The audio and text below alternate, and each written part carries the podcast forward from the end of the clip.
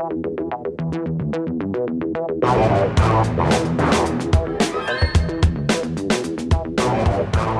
and welcome to Discussing Documentaries. Today's documentary seems very, very apt because the weather outside is raining, it's very grey, it's the middle of summer in England, so that's the perfect weather for this documentary because this documentary is called Soaked in Bleach and it is about the death of Kurt Cobain, and it's set around uh, Seattle, Washington. More, more, uh, more exactly, it was also in Aberdeen, Washington, which is the state of Washington, which is the top of America on the left-hand side as you look at it, just below Canada. And just for regular listeners of the podcast, it's just above Portland. Go Mavericks, go Mavericks. So, I am Matt Wills, and this is Rick Wharton. Say hello, Rick. Hello there, Matt. Right, and we will just be discussing our thoughts and feelings on Soaked in Blood. Uh, sorry, Soaked in Bleach. I, I, don't know. I've got Soaked in Blood in my head for some reason. Um, it's clearly obvious that Rick chose this podcast. This is very much a Rick Wharton pick, right here. Absolutely. This is. This, is this has got you written all over it, my, my northern friend. So just give us your general synopsis because I, I, I think you understand more about this than I do. Okay, so 1994, I believe it was, Kurt Cobain yeah. uh, ruled suicide, and basically there was a private investigator hired to tail Kurt Cobain in the days leading up to his death, and all the uh, evidence he uncovered coming up to it. And this this case has kind of haunted his career due to the popularity of Kurt Cobain. So he goes into in depth his side of the story. And I just love the way it's put together. It's a great documentary, the way it's. I thought you would. Because I mean, like even the title sequence, like it, it does, it, it, keeps you in it. The title sequence comes. It's news reports. It's it's yeah. footage of like the the news reporter that today the lead singer of Nirvana was found dead, apparent suicide, and then it's got uh, voice recordings because um, the private investigator recorded everything, so they'll have voice recordings of him saying, "Absolute proper yeah, paranoid." Basically, they, there was like three lines that hooked you in, saying that um, he says they've got it wrong, they're not looking at the right areas and things like that. So it just hooks you in straight away. But for me, this documentary, um, it, it had zero goosebump moments. There was there was nothing inspiring. There was um, I wasn't lifted up in any way. There were lots of positives in this in this uh, documentary. So the way it was put together was effectively it was you kept cutting to his tapes of all of his recordings because whenever he spoke to anyone, he was recording it, and then they did, which I love, by the way. I uh, we'll get the authenticity that. of it that just added to it, didn't it? Um, yeah. And then they had reenactments from. I think what we can agree is a that's a great cast of actors, right?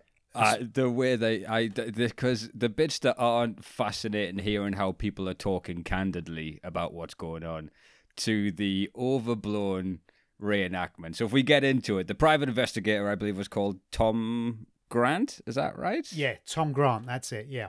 So Tom Grant, um, and they go through and first they give you a quick little bio of him. Apparently, the most honest man who ever lived. it wasn't just that. What what the guy said, right? What the guy said, I made a note of it. He said, whenever you look into a private investigator, if you lift the lid a little bit, there's always dirt. But not for Tom Grant. Yeah. He's a stand up guy. Is he? Captain America Tom Allen yeah. is just. And what did he say about? So, so the, Tom Grant spoke about his dad, and I made a note of this because it just yep. it absolutely fascinated me. Um, right, so he starts talking about his dad, and he says, "I never caught my dad in a lie. He was the best yep. role model." Why is that, Tom? Because he's a great liar. What's that? I dislike Tom Grant immediately. And normally, yep. I like everybody. There's not. I, I know. I could probably count on my hand in my life the number of people I dislike. Tom has made me use the other hand, right? it's so brilliant. It's so like prim and proper. They got the photo of him at the police academy. They don't talk about why he left the police and became a private investigator. no, but he does but, point out I left the police and I was very well respected. Really? Yeah. What'd you leave for then, Mister Grant? So Uh, I've got I've got to quickly ask um, a practical question now. You said yesterday that the documentary was available on YouTube. it was, but sadly, it was in uh, it was German. All of the Didn't I find that out at five in the morning? So I started watching it, and all the because it kept cutting to information. Thank God you did the right thing because I was just like, listen, there's a lot of important stats and figures I just didn't understand the German for. Well, no, basically the um, uh, the the, the the crux of it. So the the beginning text basically said, Courtney Love hired Tom Grant to find out where Kurt Cobain want, went, and a few days later, Kurt Cobain died. All we're doing is presenting the evidence, and it's up to you to make up your mind. And I was like, oh, okay, all right then. But it wasn't. The whole documentary was Courtney Bloody Love did it, which I don't Oh, know if she I did. Did she? I, I adore the way they did the reenactments. Right, this is worth watching the documentary Yes. on. You watch it, so you see Tom, Tom, Tom. I want to say Tom Allen is Tom Grant. Tom Grant, it? yeah, that's Tom, Tom, Tom Allen's the yeah. He, he's the he's the camp comedian, which again he would have been great in this role. He would it. He's very funny actually. I've seen him live a few times. He's worth seeing. Oh, we did a did a roast battle with him. But um, so the first reenactment is brilliant because it's him in his office with three staff members, and it's very LA noir. With because like the staff member, like the guys in his shirt, tie, suspenders, and they're sitting around, and it says it's Easter Sunday, and then the phone rings, and the reenactment goes, "Who calls on Easter?" It's like you got four people in the office. Who makes people work on Easter, Tom? She went through the phone book and nobody else answered apart from me. Well, because well it was done. Easter. Yeah, Yeah, you Got hero. all those all those strict Catholic private investigators they've got in LA. I love it because the, the the way he portrays himself is very much the truth doesn't take a day off. Yes, absolutely. He is so self-righteous. the It's truth sickening. works bank holidays.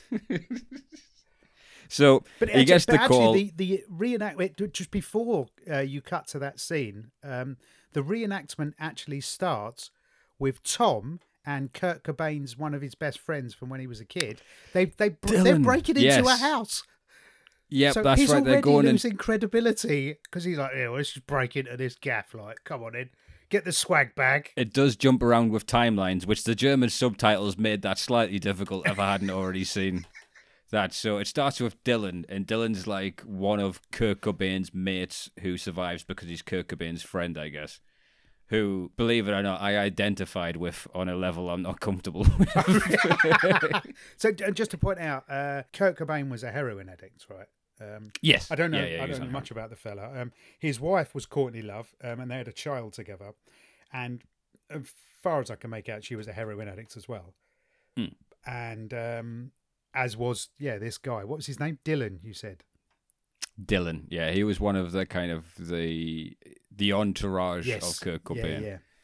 And he was passed to the private investigator by Courtney Love Yes, to, to He help him out. go-between. Yeah, yeah. with all little weird things like he would have to call her. She didn't want to talk to the PI. Yeah. They talk to Dylan, and that all uh, that all gets into it. But again, so he he works out who Kurt Cobain was, and then he goes to see Courtney Love in the hotel. And now from this point on, I love the documentary because he turns up all prim and proper, no. Like white meat, baby face, Captain America. Hello, madam. I, I'm here to I'm here to help you find the truth. And she turns up and she's uh she's wearing like a negligee. There's two people behind her snogging. Yeah. because they're in a hotel yeah. room. Yeah, those people are not discussed or mentioned in any way, shape, or form. Yeah, Courtney Cox lives like the Manson family. Courtney Love, like- Courtney Cox is from Friends. That's, Oh that's- shit, sorry, Monica. the thing is about Courtney, Courtney Love. Um, so she went on to become an actress. So she was in the film The People versus Larry Flynt, right. um, which is all about the guy who set up uh, Hustler magazine. Mm, Um, all right. and he's and the it's absolutely brilliant. Played by, which seems to be a theme in the show, Woody Harrelson makes a uh, is is back into the podcast world with us, Rick. Ah. Um, Big fan of Woody. Right. So uh, she, yeah, she plays his wife in in the in the film, uh, The People versus Yep. Larry Flynt, and effectively, she's exactly the same as the character uh, in this documentary. Oh, I really? mean, exactly, and that's why I was Facebook messaging you, going, "Is is this real? Is that actually Courtney Love playing Courtney Love in the reenactment? Because it was so Oh, similar hilarious. to how she behaved in The People versus Larry Flynt. It was, yeah, I, I didn't understand the reenactments at all initially. Because uh, the only thing I'd seen her in is Man on the Moon. Of course, because she's, um, yeah, she's She, she's Kaufman's love interest. That's yeah. right, yeah, Andy Kaufman's, yeah, girlfriend, yeah, yeah, right. So, uh, So one second, there's a there's a thing on the first reenactment. Oh yeah. So I get to the door, and the first thing she says to me, and she's like wearing like a baby doll uh, and thigh high stockings, and just like slouched over, and just like if you leak this to the press, I'll sue the fuck out of you. and then like just like and then the actress without saying anything like natural to a script or dialogue like bends over in front of him and just shows him she is basic instincting the hell out of it, isn't she? I gotta be honest. If there's ever, if I'm ever in a documentary where I have creative control, I'm going to make you, your character, be like a slutty Courtney Cox. I want that actress to play me in the film of my life. I want her to play me. That's what I want. But from the off, right? So you, it cuts to a conversation, um, and it basically it show it. It's very cleverly done. So and it gives you the text of the conversation. I don't know. You would have seen that in German. I ended up renting it for ninety nine pence. So uh, That's all it was. yeah, that was the smart. That's where the smart money was. Um, and he says to her from the off, right? He's call, he's calling her a barefaced liar from the off. You're a liar. I don't believe you, and you killed your husband. He he just makes it so clear from the off. Was he an Eh. executive producer on this? Uh, yeah, this is him getting his story out, which uh, comes to a reason for that later in the documentary. But very quickly, it shows you like so you have that reenactment where she comes and she hires him. And she's saying how he's a baby, and you know he can't be trusted. He might kill himself. He might Yes. kill himself. Yeah, he might yeah. kill himself. Like Now, bear in mind, at this stage, times. Kurt Cobain is worth tens of millions of dollars. They reckon. What? No, what did they say later on? A billion in um, Billion in royalties, revenue. yeah. in royalties. Yeah. So, but it then cuts to Tom Grant, and very quickly they start talking about the impact this case has had on his life. Yes, I I think And- about his his name goes through my mind at least three hundred times a day. At least, Tom. Really? Hey, and, and you got to remember this: Tom Grant doesn't lie. Tom Grant doesn't lie. He is a stand-up guy. I just disliked uh, him from the off. Because the minute he says he gets emails, and even the way he's talking and like the pride he has in himself, you know he responds to every single one of those emails. like that's that's a guy sat with a typewriter explaining why he's right ten times a day. Then it goes to Aberdeen, Washington. Uh, to meet his childhood friends. They explain how the area is low employment. Um, and then they show you two friends, John and Brett. John and Brett Ball, I think they're called. And they're sat out on a porch on two, like, kind of swinging chairs. Like, yeah. Yeah. But they, have you ever seen the movie Kingpin? With Woody Harrelson again, Bill Murray. No. Oh, there's two characters in the beginning. They're only in it for two scenes, but they live opposite Woody Harrelson as a field bowler, and um, they're walking out, and one of them just says, "Hey, Roy, can you get sick drinking piss?" Then- he's like, "I think you can, even if it's your own." Yeah, and it just it com- these two sat on the porch looking out as all these people are doing stuff with their lives, just completely reminded me of those two. Um, But the weird thing is about Aberdeen, Washington. So uh, it's it, it, apparently it rains for nine months of the year. I, I think that's I think that's the same place where um, it's a similar area where the Twilight novels are set. Um, Right. because the vampires can live there because it's so that's how grey it is. They set vampire land there for Twilight. oh shit! Um, right. But the bands who came from so Soundgarden came out of the same town as Kurt. Yeah, Cobain. Alice in Chains like lived down the street. Yeah, in yeah. um, Melvin. his next door neighbour, uh, they, they were quite a famous band as well, weren't they? So, um, yeah, Yeah. about the area, the misery of the area produces really great rock bands. but miserable kids. Like Uh, These sh- these shitty goth kids that you got to meet. There's one with like a devil goatee and tinted glasses that you just like, oh my, just terrible, terrible goth kids. And he's got one friend, uh, and uh, Mitch Holmquist, which I kept reading that as Mitch Holocaust. Um, do you know which one I mean? Yes, I do. He looks, yeah, that was his best friend, right? Who again he, he, he did the welling up. To me, I was just like, if he's not a tattoo artist, he is a barber who wants to be a tattoo artist. That look, if I was playing Pictionary, that is exactly who I would draw for someone working in a tattoo parlor. A, a young John Goodman would play him in the film. Yeah. Yeah. Yeah, yeah. yeah with a neck tattoo. A heavy set man. But a lot of the time, um, so, and the film centers around Tom Grant, and then it cuts to various people who are real people uh, being in, uh, being interviewed. So they get like a pathologist in, they get a toxicology person in, a handwriting expert in. And did you notice this? Just whenever they were being interviewed, they were in a room that behind them where it was raining, raining the whole time. Um, yeah, and the, the glass was slanted so you could see the rain it was the perfect room just to go. Yeah. This place is really miserable. Yeah, it's just constantly yeah, it raining. It was let's set the atmosphere. Make sure it's raining for everyone we interview. Without a doubt, without a doubt. I even made a comment of I, I for some reason I like they get the transitional shots for this documentary brilliant. Every time they mention the place, they'll like you know, they go back to the miserable town. They've got a shot where the camera yeah. moves up and establishes over a quiet lake. It just feels yeah. eerie. Like, Jesus, I might actually blow my brains out if I lived here.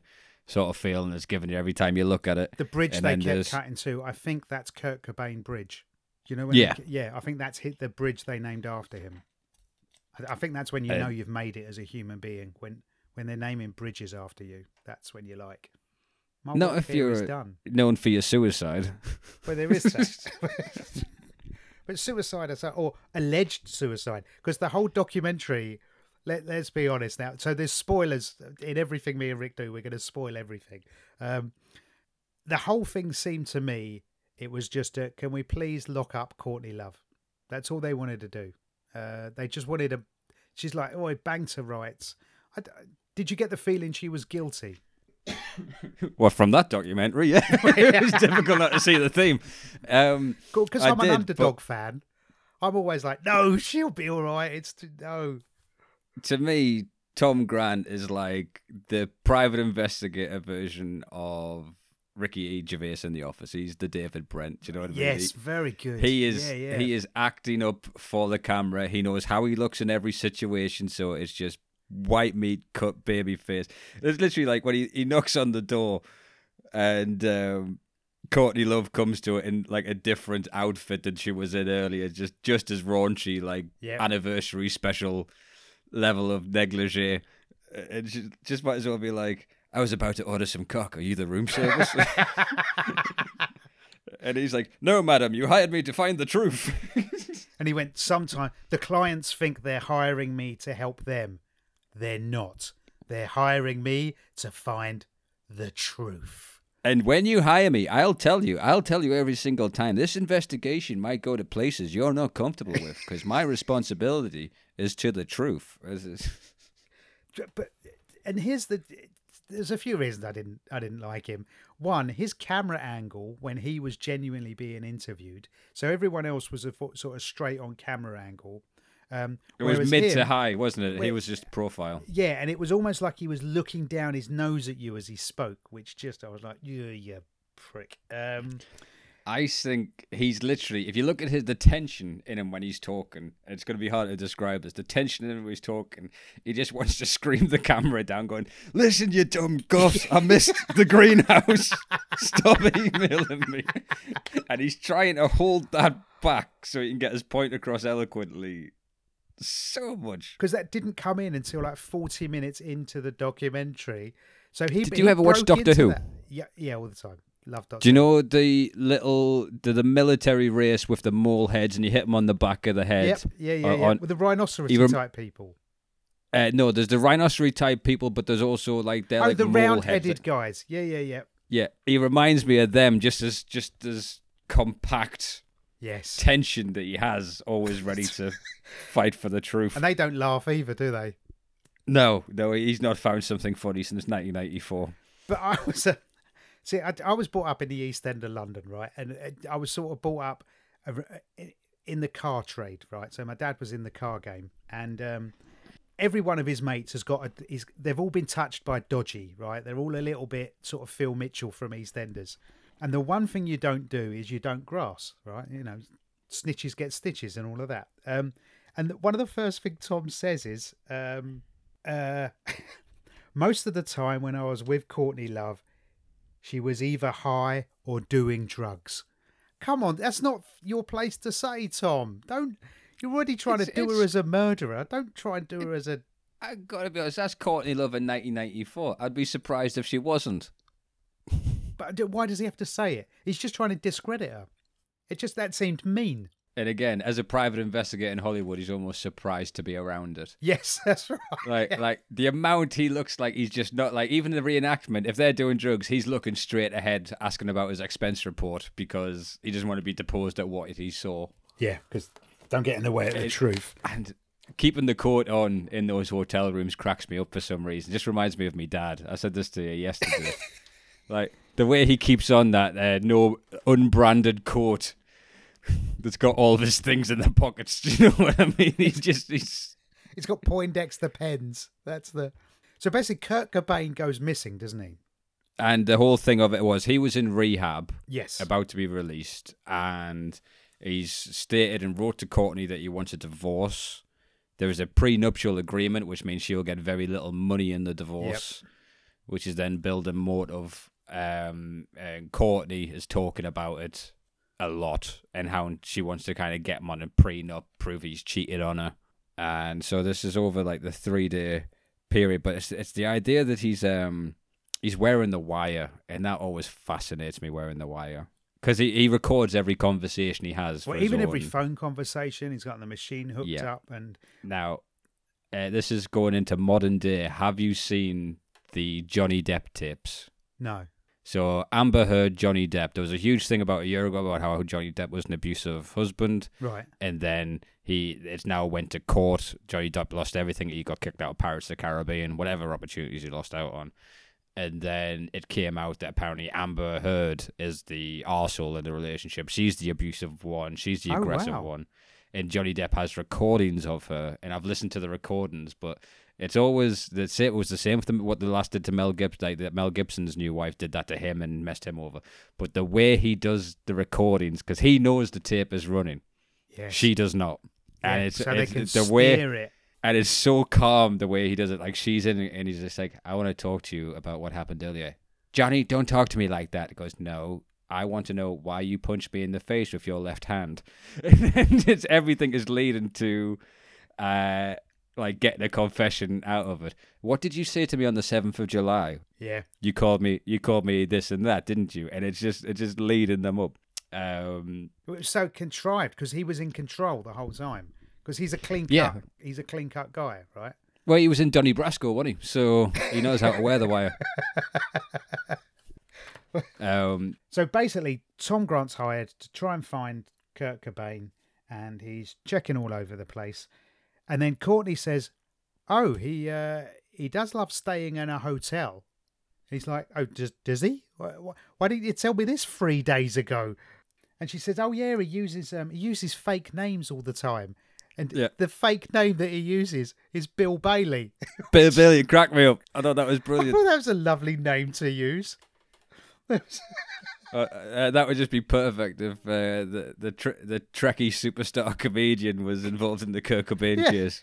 But around this time, when she talked about the hotels, she's like openly saying how she's putting out into the press that he's that he's a suicidal and b she's yeah. having suicide attempts. So she comes back to him like she is full on crackers. Yeah, like, she's manipulating the press. Well, she believes she's manipulating the press and because she's lying, he Tom Grant is not happy with this at all in any way, shape or form. You know, he's like, "What? I, I wouldn't say anything to the press if I was you."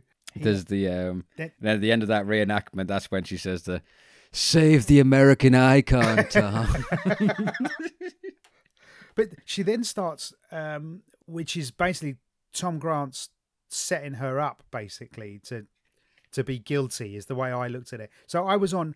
I basically chose a side, and it wasn't his side. I chose her side. Um, because basically, uh, she then I would be very easily manipulated by her as well. Yeah, I might as well very. cut to the chest. Yeah, I'd, I'll go and do some smack with her. Why not? Um, so I've got flannel shirts. I could hang out with those guys. I'm easily manipulated and don't be don't mind being told what to do. Uh, I worked in an office for years. What do you think that's all about? It's exactly the same.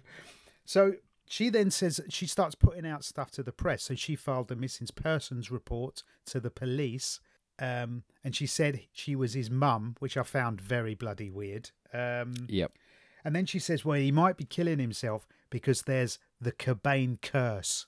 I have been looking forward to this moment. This is one of my favorite things of the documentary is the Cobain curse. So, well, go on, t- tell us about Kurt Cobain's uncle. So the Kurt Cobain's uncle was a police officer who walked into a bar, sat on the stool, his gun fell out of his holster, discharged. he asked if everyone was all right, and then he collapsed dead. I know I shouldn't laugh at that, right? Come on, that is But- Chief Wiggum. Yes, Chief Wiggum, exactly. One- My- 101. It, it's the fact though that you can see the the man was clearly a loving, kind man, right? Because he went, "Is everybody okay? Good. Then I can now die," and he just drops down dead. Um, See, I've got a bit like he's, he's got that Simpsons. Oh oh, spaghetti Ah man, the chief says if I drop my gun again, he's gonna take it off me. and then wasn't there? There was another death, wasn't there? And there was another one that they said was suicide, but then when they talked to the the childhood friends, they dispelled that and said no, he was drunk and he fell down some stairs. Yes, that was it. Yeah, yeah. Um, So the Cobain curse is really being dyspraxic. yeah, basically, yeah, yeah. Just incredibly badly coordinated, uh, and we've given it a name. So, and then at the 40 minute mark, you finally get to the fact that something happened, right? Because all of this time, I I didn't know any of this story, right? I, I know Yeah. Kurt Cobain had died. So when he died, I was what? I was 23. How, how old were you? Four? What's the 1994, three. So I'll be seven. Right, okay. So I was 20. So I was hanging around with a load of South African grunge lovers, right? Yeah. And they were destroyed. And they told me, like, they went, Kurt Cobain's died. And I'm like, oh, I, uh, I have no idea who that is. And they're like, he's the lead singer of Nirvana. And I'm like, yeah, that, that, that gives me nothing to work on, lads. Uh, I like George Michael um, and Black Lace. That's what I like. I liked Queen and Wham. That was my musical taste. Music's not my thing. the idea that, it wasn't a suicide. Do you know what I mean? It wasn't a suicide. This whole revenance because they bought into the idea that music was becoming too corporate and he didn't want to deal with the the, the message put out and, and into this world and, and the sad the sad part of the story, other than you know a life was lost and possibly murdered, is that there was copycats of teenagers 64 killing people. themselves. 64 people. 64 people, themselves. wow. Yeah, yeah. In now I've got to be style. honest. I think at least sixty-three of those people would have killed themselves anyway. Me they too, just yeah. found Kurt Cobain as a reason first. Yeah. If you ever read, um, you ever read the comic book Preacher? No, There, there's a character in there called Arseface, and is that an Amazon show now? Preacher? it is now an Amazon show. Yeah, uh, it's a great, a great graphic novel, superb. Um, and Arseface, the character, basically his face looks like a sphincter because um, basically he went to kill himself like Kurt Cobain did, or allegedly did, and he didn't die. Basically, he just blew his face off.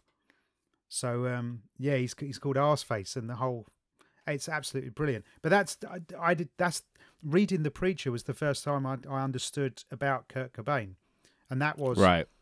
that was a good 20 years after he'd killed himself, allegedly. So, yeah, 40 minutes in, basically, an electrician goes to the house and he goes to the greenhouse in the house, which, as far as I can work out, was the room upstairs to the garage. Yeah. Uh, yeah, it's not what we'd Yeah. call a greenhouse in England, is it? And And, the first time you see that, it's so ominous in the rain. The panning shot up, the windows make it look like. You ever seen Amityville Horror? yes, well, no, I've never, I can't watch horror films, but I, I know the look you mean. iconic. Like the window looks like eyes, and it's like Yeah. the way the rain's coming down on it. But that is the big sticking point for Tom Grant throughout his career because Yes. he missed the greenhouse. Yeah. like he went and checked the house two or three times. We broke into the that- house because that was that Yeah. was scene one, and he checked the whole house looking for Kurt Cobain, apart from this one thing. Really? And then, uh, yeah, and it, it, he he goes into that in a few interviews, and people have even said, "Oh, we went back in the dark, and if you didn't know, yeah, it was there." But they Because I think it's but they um basically he's like i get emails about this. I get death threats over this. You know how could i have missed this? And he goes it was raining. Okay. And dylan his guide who took him to the house and broke broke into the house with him he didn't mention the uh he, he didn't mention No. the, the the greenhouse which was incredibly strange for a heroin addict to forget stuff you know Oh yeah, yeah. He's there going. If I hang out with this guy for twelve hours, then I get another fix. Twelve hours. That's Yeah, well- Eleven hours, fifty-five minutes. I get a fix. Yeah, Eleven hours, fifty-five minutes. the joneses are kicking in and he's just just count this down till my next fix come on But then they go into a little bit further on the spin of the time because there was an incident in Rome, which they said was a suicide attempt, and then they Yeah. checked with the doctor it wasn't. But the drug they said he had, it was because he mixed champagne and Rohypnol. Yeah. Now, Rohypnol's a, a horse tranquilizer, right? No, that's ketamine, isn't it? Um, yeah, so it blanks your mind and, uh, yeah, makes you just very stoned. Yeah, and he, he, he accidentally overdosed, which, I mean, who in the room here can't say they've done that? Come on. We've all accidentally overdosed. You didn't, you know. I gotta be honest. If I had his money, I'd be dead within three weeks as well. Due, due, due to Courtney Cox, probably. Free will. I, I wouldn't make Friday. What do you want about? I- think what what I like about all uh, singer songwriters, and this this is from rap artists to George Michael to Kurt Kurt Cobain. Effectively, they're all quite sweet sweet people. They're all poets, aren't they? They're all Hmm. genuinely they're they're just quite sweet. And every oh, time it cuts to an a picture adorable heart on you, Matt. Well, it, it keeps cutting to a picture of him poets. Just- and because they make Kurt Cobain out to be like a a, a good all American kid, apart from the drugs. Yeah. Right. And the oh, pictures yeah, they yeah, have of him, he just looks lovely. He looks like a. They do largely like the skim over. around with. Yeah, they do largely skim over his heroin thingy. They, Yes. they mention that very quickly in passing. Because Yeah. Courtney tells him he stays in fancy hotels, and then Dylan says no, he doesn't stay. He stays in low rent hotels. The kind of places where they don't complain about the smell of heroin Yeah. is where he, he stays. Like whenever the teaspoons go missing, they're not complaining. is where Kurt Cobain stays. But the- Not not the Radisson. What what I liked about the documentary, just because my attention span is uh, not very good, um, probably from the uh, the the battered youth I took, uh, it's the fact that whoever was speaking, as they cut to them, they just kept their name and their credentials on the screen. Mm. Which I, I thought that was a really nice little. Um, so Norm Yeah. Norm Stamper, who kept popping up, he was the chief of police at the time that it happened. And Yeah. you're like, hang on, mate. You, I don't think you did a proper job. Oh, the reenactment How did you get of him. paid to be on this documentary? the reenactment of him talking to the police officers was fascinating because they they, they he they act like he's interrogating the police officer and he's like a belligerent guy saying I want a lawyer Yeah, uh, when he gives a he give a piece of evidence and then like the react the guy just shrugs and puts it back to him and go yeah anyone could have done that he's like, I want the truth. You can't handle the truth. Yeah.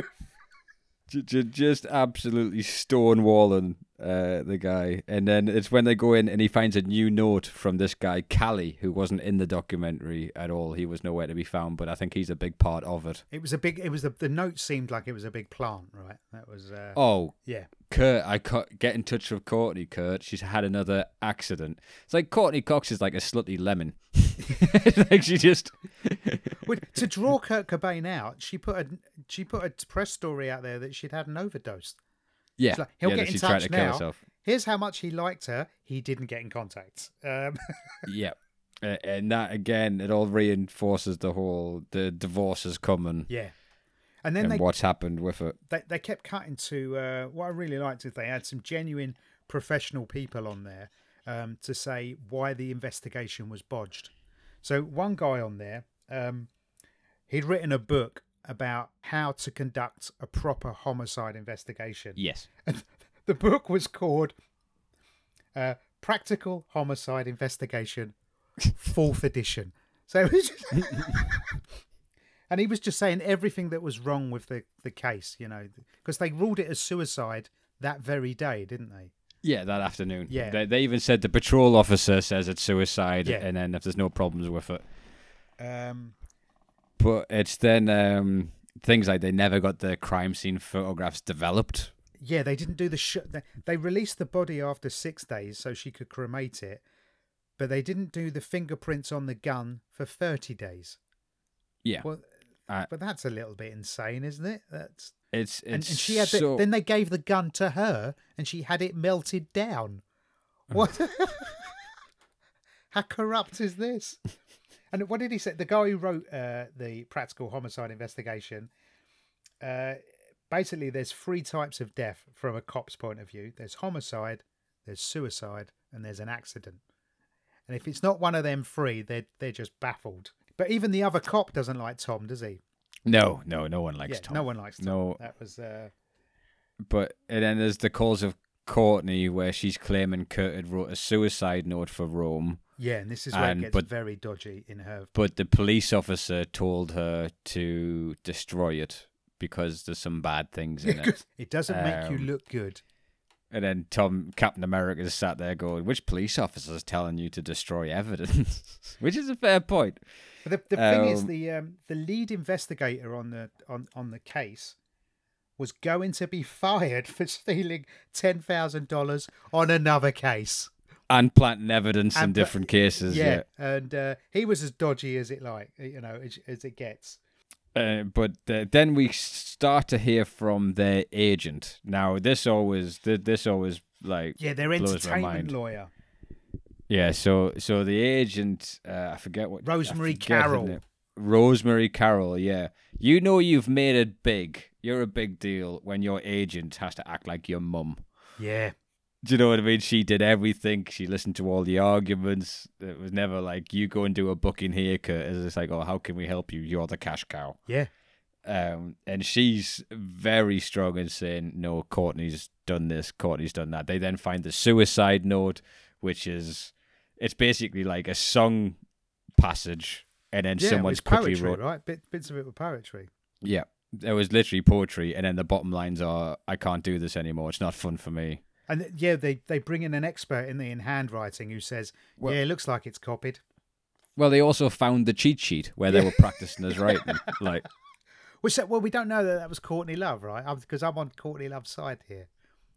Courtney Love or Cali is who, who they're saying that would have been. Cali seems like a weird one.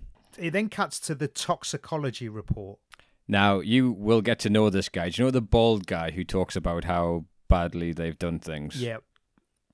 He is in so many documentaries. Oh, really? He- Is he the go-to guy? He he was even in the Epstein documentary recently talking about the um, how he had a broken mandible, which doesn't happen when you hang yourself, which which Okay. proves that it was it might have been forced while the guards were sleeping and the cameras were shut off for that just one cell for two hours. Oh, right. So he's like the go-to person who discredits everybody else. He's the he's the go-to documentary uh, pathologist or forensic scientist or whatever. Yeah, Is he Quincy? Du- du- du- Hey, he's found he's found a good record. I could turn up to anyone and go the way they did things bullshit. They can't get like- I'm calling bullshit on everything you guys are doing. What he does is every time he's in a documentary, he will tell you how many cases it's been, and it's always even more or less since the last documentary. Oh, because he's the guy. Yeah, that's right. So he's the guy who said, um, "Hang on, I made a note of this because I, I, I quite liked him. Right? He's like, I'll call him bullshit on all of this." He basically, Dr. Cyril H. Wecht was his name. He was the forensic pathologist, and he said he worked on the Marilyn Monroe case, the JFK case. Um, now, the and the Yep. reason I perked up at that was, I was my first ever job when I left school. I was a bellboy in a hotel, and one of Oh, our yeah. guests was the head buyer for the Hard Rock Cafe, and he used to go out and buy memorabilia for the Hard Rock Cafe, and then come to the hotel, drop it off. I'll take it up to his room, and he'd go out and buy more stuff. And one day he gives me a box, and I'm like, "Oh, thanks, Mr. Murphy." And he went, uh, "Take that up to my room, Matt," and he chucked me some cash. Um, lovely. the way you said thanks, Mr. Murphy, makes you sound like a Victorian child. I was. Thanks, I was like a Victorian child. Yeah, it was. That's exactly what how it today, was. sir. The Americans loved all of that. I doffed off the pillbox cap and all of that. oh, God bless you. Man. Oh, mate, I was in tips. I was. uh Yeah, I was. I was having. A, I know more in tips than I did in salary. But anyway, so he goes. Look, when you get up to the room, he goes, uh, put that down, and he goes, you might want to. He goes, if you touch that piece of cloth in there, he goes, you might get to talk about that one day. And I thought that's a weird thing to say. I was like, okay today's the day. I finally get to talk about it. So took it upstairs, put it on the bed, touched the piece of cloth, um, and it was basically it was a bed sheet, and it was the bed sheet that Marilyn Monroe was found dead in. That's my claim to fame. That's all I've got. Uh, and that's why. Where are they liked... putting that? No, they're not putting that on the table in the Hard Rock, are they? Like... Yeah, God knows what they're what they're doing with that. But um, it's the fact that someone kept it, and you know, and now it's got my semen stains on it. So, you know. Not really. I used the tissue. Um, as long as you got the tips. Um, so where, where, are we at? So yeah, you were saying about the forensic guy. Yeah. So the forensic guy. Yeah, I liked him just because he went. Ah, oh, this is. he's the guy who comes into any situation. He's like the dad over the whole thing. Here's what you've mm. done wrong, all of you. Here's how I yeah. would have done it. I wasn't asked in the first place, but if I was, I would have done it properly. Yeah, again, everyone like, was so just, self-righteous. I'm sure I saw him in Staircase. I think he was he was in the Epstein documentary. There must be about three others I recognize. There's a JonBenét Ramsey one I've seen him in. Like he is, he is the superstar of the industry. Because they brought in a few experts, didn't they? And they all had, yeah. they just had credence to um, to to Tom Grant's argument. They're like, yeah, well, Tom Grant said it; it must be true. Look. Uh. Yeah, and uh, then they so they talk about the shotgun very shortly after this. Yeah, and it shows you how many shells he bought. Yeah, and I load of shells. I, I thought, well, you can't really just buy one. If, like if someone comes in and buys a shotgun in America, and gets a bunch of them, that's you know they've, they've bought that's a gun, okay. bullets. Yeah, they could be going but to if school. that person buys one shotgun cell, you're gonna go. I'm gonna hear his name in the next few days. Yeah. that's not going to be a repeat customer. I'm not seeing them again. but the, the toxicology report, right? They said he had three people's worth of heroin in his body this is where the conspiracy really gathers steam. Yeah, he had more heroin than you could possibly yeah. move with, now, let I've, alone. I've done my time on opiates, right? Um, so I've had a few operations.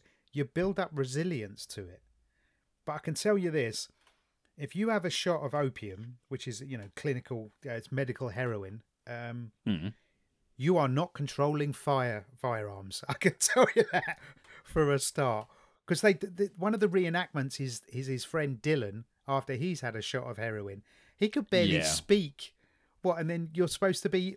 You have all this heroin into right, three per people's worth of heroin, and then what? You you load a shotgun, you you sort it all out, and then you end up.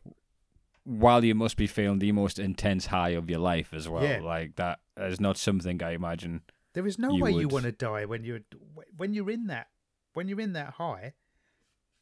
It's the most alive you've ever felt. I'm not condoning yeah. drugs, but they are great fun. You know, so yeah, yeah, they, they, they wouldn't do it if they didn't feel amazing. The problem is yeah. the after effects in the real world. Yeah, why do you think they we even keep going about, back? they even talk about uh, Philip Seymour Hoffman mm. and how he was found with 50 bags of heroin, a needle in his arm, and they still didn't rule that a suicide until they did the toxicologies yeah. and everything like that. Now, um, but they put they found seen... the worst picture of Philip Seymour Hoffman you could possibly find. The guy was in about fifty films, right? Tell you Is what, that the best you watch picture that, you've got? You watch that last Hunger Games movie, and you can tell. Yeah, you could tell because everything's shot a year or two in advance. So you'd see a movie of this, and you go, "I had no idea he was in a bad shape." And then you see the Hunger Games movie, you think he's like Daniel Day Lewis and the whole living in poverty. Yeah, yeah. He's just gaunt. He doesn't look himself. He's, he's um, um, Christian Bale out of the Machinist. he's just skinned down to nothing. So, so the, the, again, that's another example of how they didn't do it. And this is great because you will see a lot of documentaries where you learn about white 90s police officers whenever the press are looking at them. If you're walking past their eye line, on a, on, on a on a crime scene, you're getting collared and then hosed down, hit with a phone book until you admit you did it. Yeah. You are being tied to a radiator. There's the whole the mayor's on my ass thing. The minute they have any kind of pressure to wrap something up quickly, it gets wrapped up quickly, and then Yeah. they close ranks. Like, As he says in Casablanca, right? Let's round up the usual suspects. yeah, That, and then they mention, and this is genuinely when I I started cursing your name, Rick, because I was kind of watching this going, this isn't really my thing. There's, you know, I'm all unicorns and lollipops, right?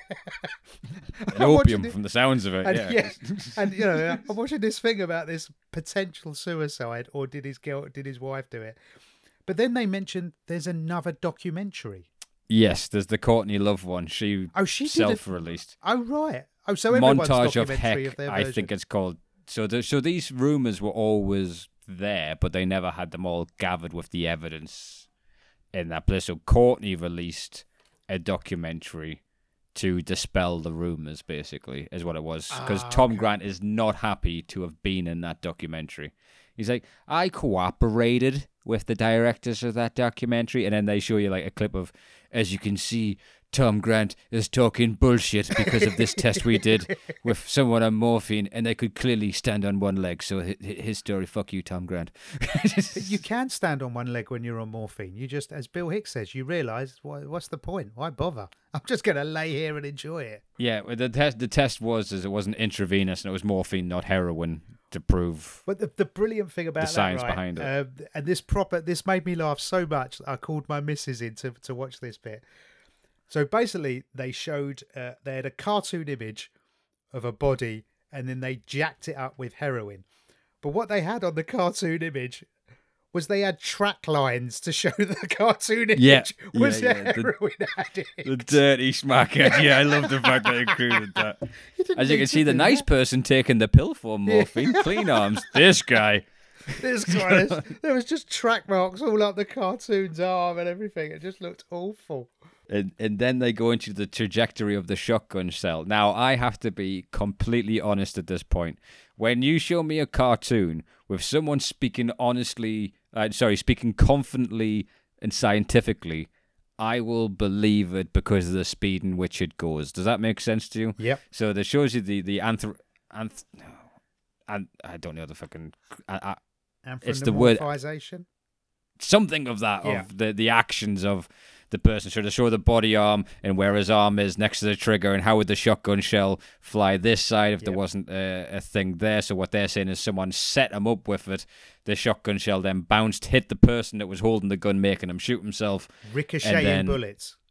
into the other way. But they do it so quickly and so smoothly. You could convince me of anything because Yes. you're like, oh, because you don't have time to stop and digest it. Yeah, and they put But lines it- on of the tra- you know the where the bullet trajectory would have gone and where the shell casing went. Because you would need to be in that field to disprove it, which is why going to court terrifies me. There is a one I might get you to watch called Fantastic Lies. The Duke Lacrosse team uh, get accused of sexually assaulting someone, and there's a whole pressure because Duke is in an area, Durham, North Carolina, low income. Everyone hates the posh rich kids that come to that university, and so the whole town jumps on these kids, and basically their lawyer read a half a book about DNA evidence for another trial he was working on the night before. And when the DNA evidence got presented, they just had to hope not to be asked the wrong questions. Right. that make okay, sense? Yes. Yeah. Yeah. so yeah. they can prove, you can tell by X, Y, and Z is such and such as DNA evidence. They never say that their DNA was there. But you need an expert who knows exactly what all Yeah. those terms mean to prove to an because they, they destroy the case in a second on the documentary. But if you didn't have that one guy reading one page of a DNA book, that's 13 lads in jail. Yeah.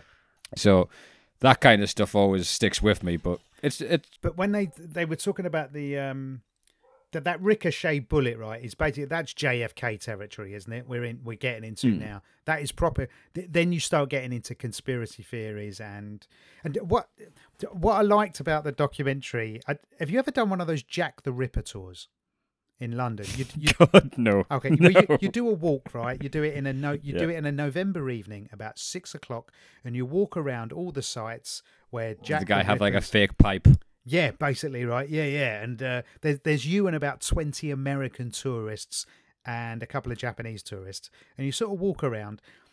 And what you do is, by the end of it, basically, you've worked out the theory of who the Jack the Ripper is because the guy's presented a case to you and he Hmm. says, "Well, this woman was found like this, and uh, the Queen's cousin, and there was a doctor involved." So at the end of it, you're like, "I know who Jack the Ripper was," and that was the whole. That's the whole point of it, right? And then the guy gives you his version of who the Jack the Ripper was. That was exactly what this documentary made me feel. I started Yeah. thinking, I could solve who killed Kurt Donald Cobain. This is easy. it was clearly obvious. And the more evidence they presented me with, I'm starting making notes going, well, if the if the shell casing bounced out the the the shotgun like that, clearly there was another person in the room. Or did they kill him somewhere else and then move his body there? And Hmm. yeah, so by the end of it, Dylan did it. Which Dylan did it. So, yeah. Right, right. All right, I've I've got a theory. Yeah, what's your theory? I think it was the Cobain curse. He, I think he dropped the shotgun when he was high. It went off and killed him. I think it was the Cobain curse. I think. I, I think the reason he had all of that heroin in his system, I think he put some heroin in his system, and basically when he when he ended up dead, that Dylan guy went, "Oh, we better make this look like yeah, let's jack him up with more heroin." But he the thing is, before he got into the greenhouse and and and sadly died, um, he was in rehab, Yeah, yeah, he was in rehab. and you see him For- playing 'cause- with his baby in rehab. Oh, just quickly going back to a thing you said earlier. Do you know how you said you went on that walking tour? Yeah, the reason why I'll never do another one that went Center Parcs with the family. So like my mum booked it up, wanted the whole family to be together. Brother, his missus, me and our lass, my mum and dad Center Parcs, and uh, no one agreed to do activities except for our lass because she's too nice.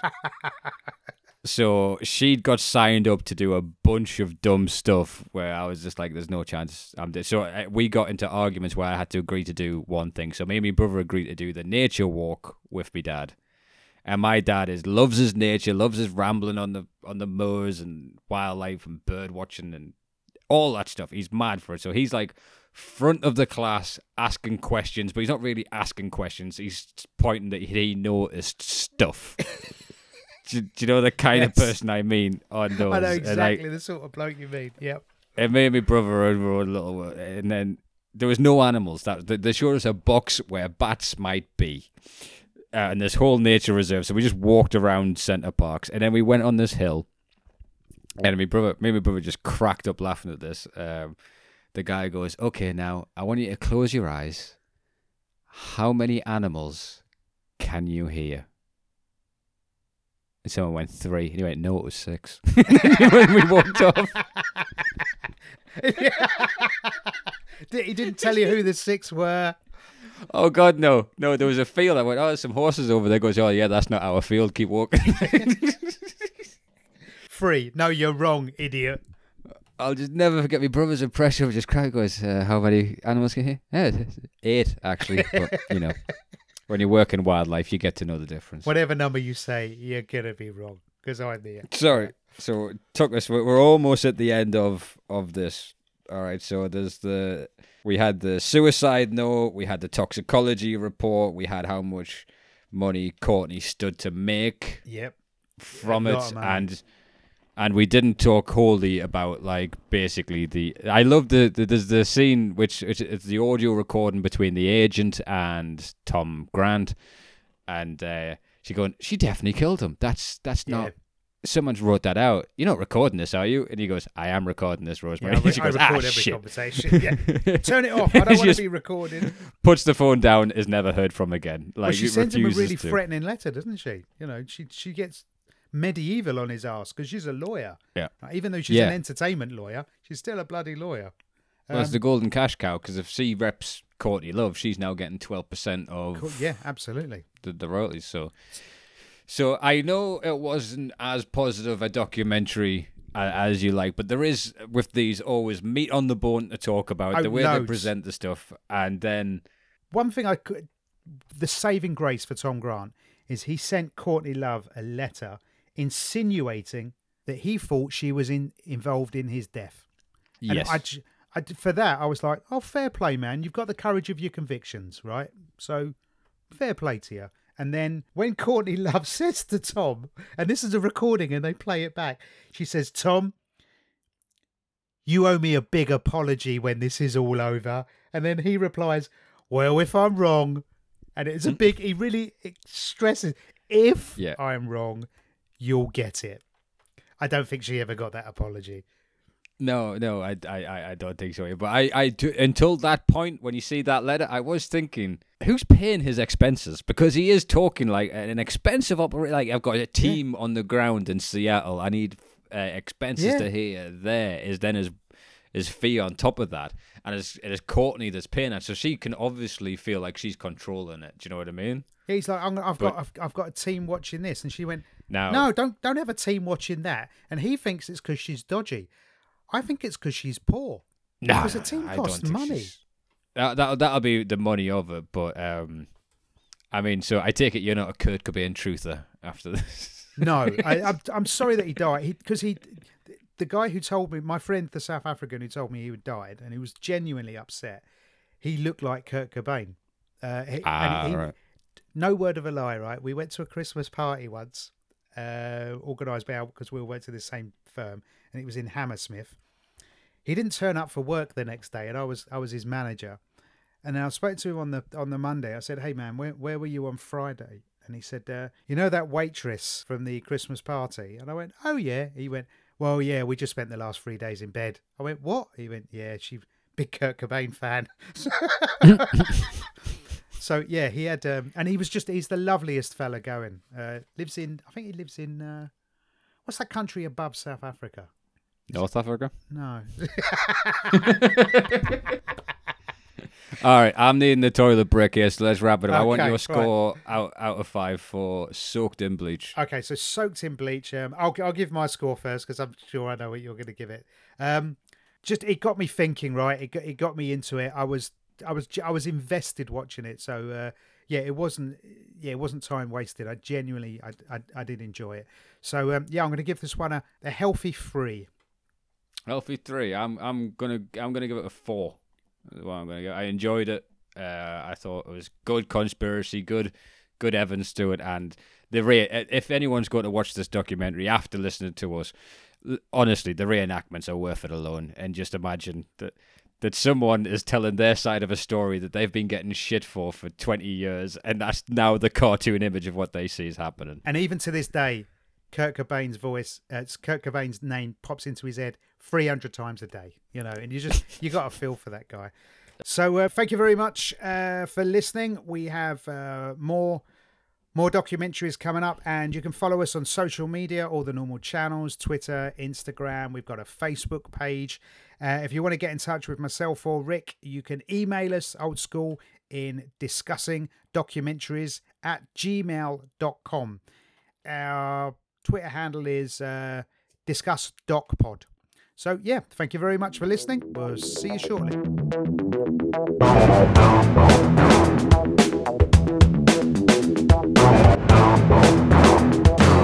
Brilliant.